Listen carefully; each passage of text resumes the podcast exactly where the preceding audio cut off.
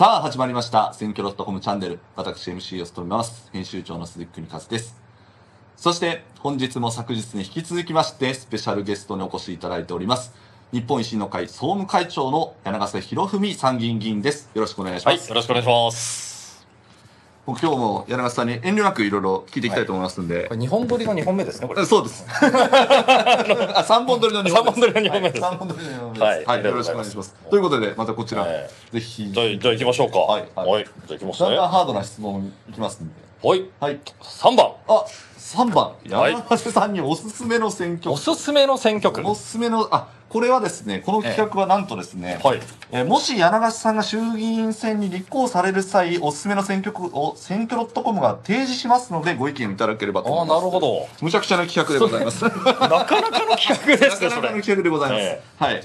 柳瀬さんにはこの選挙区がいいんじゃないかという、はいはい我々のあ僕が出るとしたら。そうですそうです。あ、そういうことすごい勝手な。なですね、ええあの企画になっております。はい。違い自分が出たい選挙区じゃない違います。すいませんあの、あの、そういうわけではない早めに言ってください。いやあの本当に。ははいい。ということでまず最初はこちらです。はい。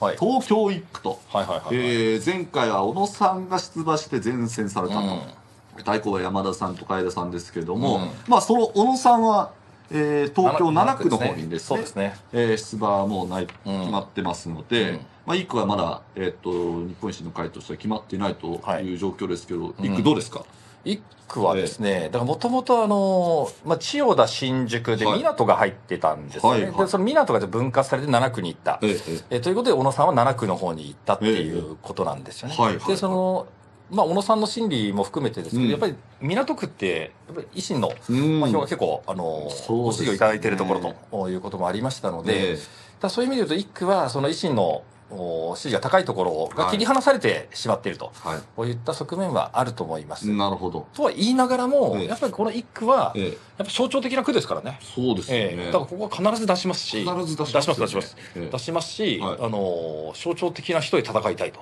そういうふうには思いますよね。それ結構踏み込んだご発言なんじゃないかと思うんですけど、我々が入手した情報によるとですね、えっと、なんと、うん今、参議院議員の音喜多俊さんが、うん。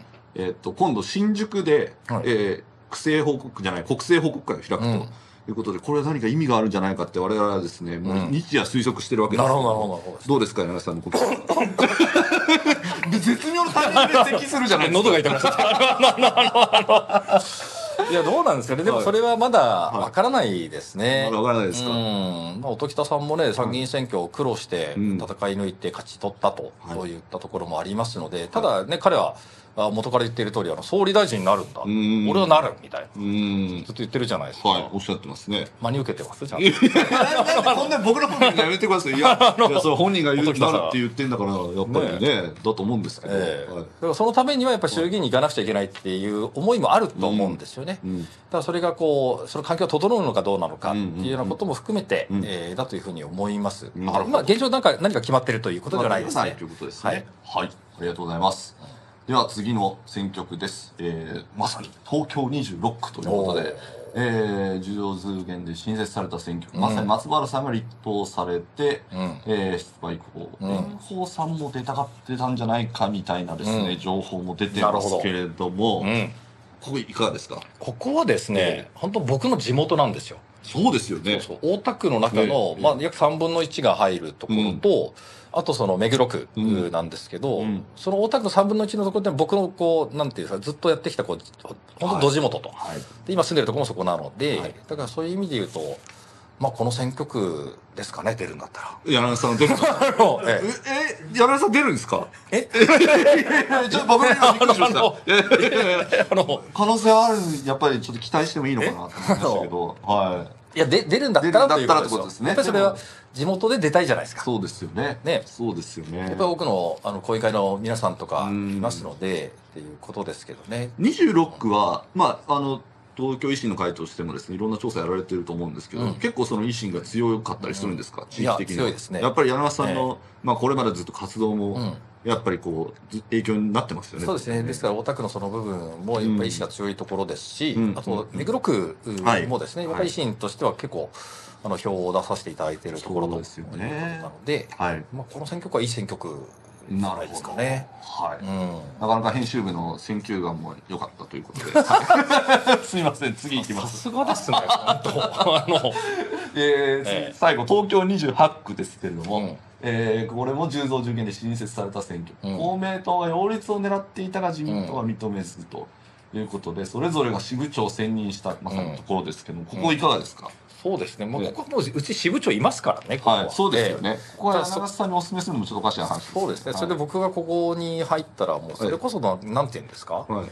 もうなんか特権かみたいな話話にもなりますからね。はい、でもまあここもはいチャンスがある、そうですね、ここはだからまだみんなコンクリートされていない選挙区ということになりますので、うんうんまあ、ここもあの狙い目の選挙区ということにはなるんじゃないでしょうか。んなるほど思いますけどね。これね、もう改めて思うんですけど、ええ東京って30選挙区あるじゃないですか、うんそれを最終的な責任者として調整するのってめちゃくちゃ大変ですね。いや、めちゃくちゃ大変です。ですよね。本当に。え、これ、まあもちろんあの個別の話とかはしていただかなくていいんですけど、どこれどういうのがやっぱ大変なんですか？その、例えばここで出たいっていう人が2人いるのがうんうん。調整するのが大変だとか、うん。そういうのが多いんですか、そうですね。えだからやっぱり人気のある選挙区にはたくさんの方が公募されえますし、あで、その、で、20人例えば立ったとするじゃないですか。はいはい。で、みんな受かればいいんですけど、はい。やっぱりそれまあ難しいってことはそう私はよく分かっているので、これまでね、都議選もそうでしたーし、うんうんその前の国会議員選挙も、あの、衆議院選挙もそうでしたけど、はいやっぱりもう勝てないうん人たちがたくさん出てくるじゃないですか。うん。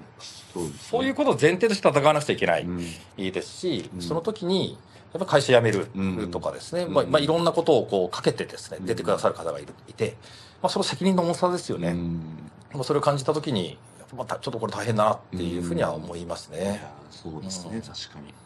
みんながね、受かるような政党になりたいですけどね、うん。そうですね。うん。はい、ありがとうございます。ということで、えーこの以上の3つの選挙区でした。はい。はい、ありがとうございます。よろしくお願いします。また。はい。結構パンパンいきますね、これねパンパンいきます。んで、テンポよく。トーク。はい。はい、何番でしょう？3番です、3番。はい。あれ？おすすめの選挙区。ごめんなさい、戻してました。多分私がポカやりました。もう一回お願いします。はい、行きましょうか。はい、行きましょう。ははいい。。はい。はい。4番。4番。おー、まさにこの流れでですね、はい。お聞きしていきましょうか。統一地方選、東京でも躍進、うん一方で課題はとはいいうことで、うんえーまずこちらのスライドご紹介しましょう。統一地方選の後半戦では日本維新の会が東京都内、えー70人のうち67人当選と。まあ、議員数選挙前の3倍超まで増えたと。で、私これ、もちろん議員数もそうですけど、やっぱ得票数がすごかったですよね。あそうですね。まあ、かなりトップ当選が、えっと全部で10 17ぐらいでしたっけ？結構多くの選挙区でトップ当選されていたので、まあ本当に勢いを感じたんですけども、うん。柳井さんはこの結果は結構想定通りですか？それとも割とやっぱりもう躍進したなって印いや、象ですか？これはですね、結構躍進でしたね。もうちょっとこう、うん。まあこういった言い方だとあれなんですけど、なはい。何が取りこぼすかなっていうふうにははいはい思っていたところもあったので、うん。まあそういった人たちが全部上がったということです。はいはい。ですので、もうこの、まあ、勝率ですよね。うんで、これ僕すごい大事だなと思っていて、ええ。やっぱさっき申し上げた通り、やっぱり命をかけてこう、はい。ね、選挙で戦ってくれくださるわけじゃないですか。えーだからね、そういう人たちが別にな何をしてもいいんだっていうんじゃなくて、うん。ちゃんとこう、この選挙に臨んだ人がしっかり通るとうん。いうことが極めて重要だと思っているので、うん。まあこの結果は本当にあの満足のいくものだったなっていうふうに思いますね。これやっぱりまあ非常に躍進したこう理由って柳川さんはどう分析されてますか？うん、そうですね。うん。まあだから維新の支持率かなり上がってきているんですけれども、うんこれまでははい。やっぱりあの関西止まりというかですね、はいはいはい。えーで、なかなかその愛知からこっちまでこう風が来ないみたいな、うん。ことが多かったんですけど、うん。最近やっぱり東京で、まあいろいろ先ほどの吉村さんの演説会の話うんをしてみても、うん維新に対してのご期待はものすごい高まってるなおというふうに思います。ええこれまではやっぱり大阪の政党だろみたいに思われていたものが、えだいぶですね、東京でも認知を獲得してきた。うん。し、あと、やっぱり若い政党であること、あと改革政党であること、うん。こういったこともかなり伝わってきたななるほど。という実感がええ。ありますね。だからその辺がやっぱり影響したんじゃないかなと思いますし、あとはやっぱり他党が、なんていうんですかね、他の野党がいまいちこう、なんていうんですか、沈ん沈んでるというか、うんあんまりこう浮かび上がってきていないという、そういう比較相対的なあのものもあるだろうと。いうふうに思いますね。これまあちょっと正直結果論かもしれないですけど、まあ、この当選率であれば、うん。例えばもっと候補者を立ててもうん。よかったんじゃないかっていうお考えもあるとは思うんですけど、うん。やっぱりこう結構擁立が難しいのか、例えば候補者の、えーまあ、数がどうしてもなかなかこう見つからなくて足らなかったのか、うん。あるいはや,、まあ、やっぱりこのぐらいでちゃんと当選率、高い当選率を狙っていったのか、どどっちなんですか、そうですね、これ、あのもうふこれ、藤田幹事長をええ。中心に、え各選挙区でこれぐらい擁立していくんだっていう目標を立ててましたので、はいだからそこに向かってやっていったということ。ですね。まあ、ある意味、そこはもう計画通りってい計画通りな感じになっていますね。はい。うんということで、まあ、素晴らしい結果だったんですけども、うんえーもう一つスライド出ますでしょうか。はい。都議補選大田区、うんですね。こちら、うんえー細田さん、まあ、日本維新の会の、えー候補者定数2のところで、まあ、惜しくも落選してしまったと。これまさに柳瀬さんのご地元で、まあ、なかなかと定数2なんて非常に大変な選挙だなと思うんですけども、うんまあ、惜しい結果になってしまったそうとで。すね。柳瀬さん、これはどう見てますか、うん、これはね、本当か勝てるというかですね、はいはい勝てる可能性が高い選挙だったというふうに思っておいます。ーあ、そうなんですね。そうです。で、それで臨んだんですよね。えええただ最終的にはやっぱり投票率のが25%ということで、うんまあ普通の都議選の40%超えうんということから比較しても、まあかなり低かった。うんえーまあちょっとこれ言い訳になっちゃうんですけどね。いやいやいやあとは僕たちがやっぱり細田さん、ね、ええあの新人なんです、はいで、素晴らしい候補者なんですよね。そうですね。あの町工場の社長をやってきた、うんまあ3代目、えー社長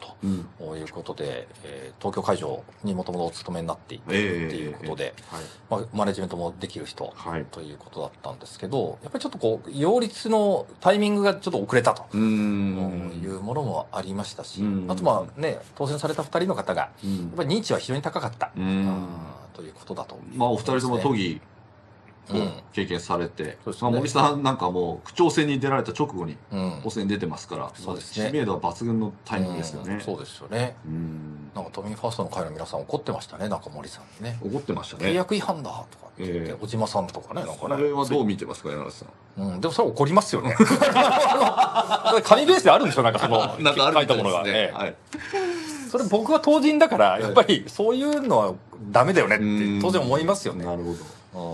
でもまあこうやってね当選したわけですからね、ええまあ、それだけ民意があったっていうことですよね。こうもう一つ私がちょっと気になったのは、うん。まあ、思いのほかやっぱ鈴木明宏さんの票が伸びてないんじゃないかなと思ったんですけど、うん。いやというのも、えっと、この前のタイミングに確かその公明党と、えー、東京での自民党の話があって、うんでこの選挙だったんで、うんあんまり乗ってないのかなと思ったんですけど、柳瀬さんはどうどうですか？ここの結果は。そうですね。だから公明党はあまり動きませんでしたね。ああやっぱりそうなんですただその分だけ自民党がかなりですね、頑張りましたね。ああそうですか。うんやっぱりこれ通常の補欠選挙だと、うんなかなか動動きは鈍いんですよね。まあ大体受かるだろうっていううん、受かるだろうっていうこともありますし、ええやっぱりちょっとこう、なんていうんですか、まあ、言えるところと言えないところありますけど、ほら、この方のね、パーソナリティとかね、こはい。う含めて、い。ろいろあると。あの、人気があるかないかとか、党内ええのえ。あると思うんですけど、うん。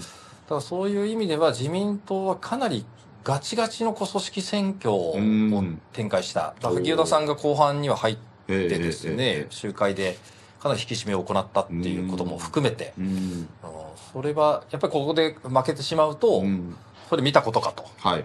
その、さっきの公明党の関係の中でですね、まあ言われてしまうと、いうことなので、うんだからそこのバネはか結構逆バネが効いたかなっていうなるほど感じはしますね。はあ。いやーさすがですね。やっぱりご地元で、まあ、もう、柳川さんも実際現場も回られてましたもんね。うん応援入られてたね。そうそうそうそうはいんこの、まあ、やっぱりこう、私も統一地方選での結果で非常に維新勢いがあるなと思ったんですけど、うん。一方でこの、特にやっぱこう定数1とか2とか、うん。それこそ首長選挙になってくると、うん。なかなかまだいや、そうですね。難しいなっていうのはあると思うんですけど、うん。この今後例えば首長選の戦略とかも、うん。基本的にはやっぱ独自候補を立てていく。そうですね。やっぱり独自候補を立てて、うん。やっぱり維新の旗を立ててですね、うん。で、維新の改革っていうのはこういうもんなんだよっていうことを皆さんにご理解いただくっていうのが、やっぱ最大の戦略はい。なので、ですから例えばこの前ね、あの、奈良県知事選挙をもやって、はいはいはい。えー山下さん、はい。えーが当選をして、えええええで一部予算執行も停止するということもやってですね、なかなかこう、ええ。地方議会行政ではなかなかない。ない。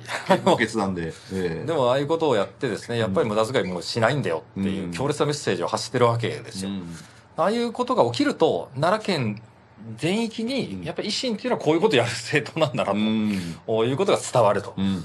いうことなので、うん。まあ、僕たちはそうやって育ってきた政党なので、はい。だから東京でもお首長をしっかりと取っていくというのが最大の戦略になるほど。これ、まあ、まさに東京での首長選の話になったので、うん。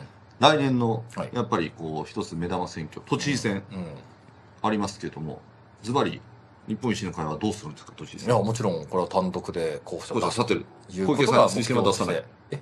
小池さんに。いや急にその顔ベースす るのやめてくださいあの小池さんにちょっとかなり思いがけない言葉だあったそうそうですか、ええそう。ですでまああくまでも単独候補でやっぱり。そうですね、ええ。まあ、前回も小野さんを立ててうん。僕たちは都知事選挙を戦っていますし、はい。今そうですね。だから小池さんを僕たちが推す理由っていうのはあまりないかなというなるほど。ふうに思いますもちろんそれが政策協定なりでですね、うん。やっぱりあの方向性が合致すれば、うんうん。その可能性もあり得ると思いますけど、うんまあ、現状ないかなっていう雰囲気ですね、これ例えばなんですけど、うん。まあ、都知事選の話はまあ一旦置いておいて、うん。今度そのさらに1年後都議選があるじゃないですか、はい。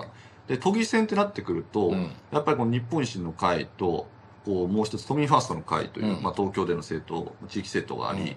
そことある意味こう複数の選挙区特に複数区の選挙区となんかバッティングするじゃないですか、うんこれってなんかこう調整とかうん。住み分けとかしたりするんですか、いやこれは現段階ではそういうことないですよね。ああないですか、うん、だから、まあ、この各級選挙もね、地方統一地方選挙も戦ってきましたし、うんうんうん。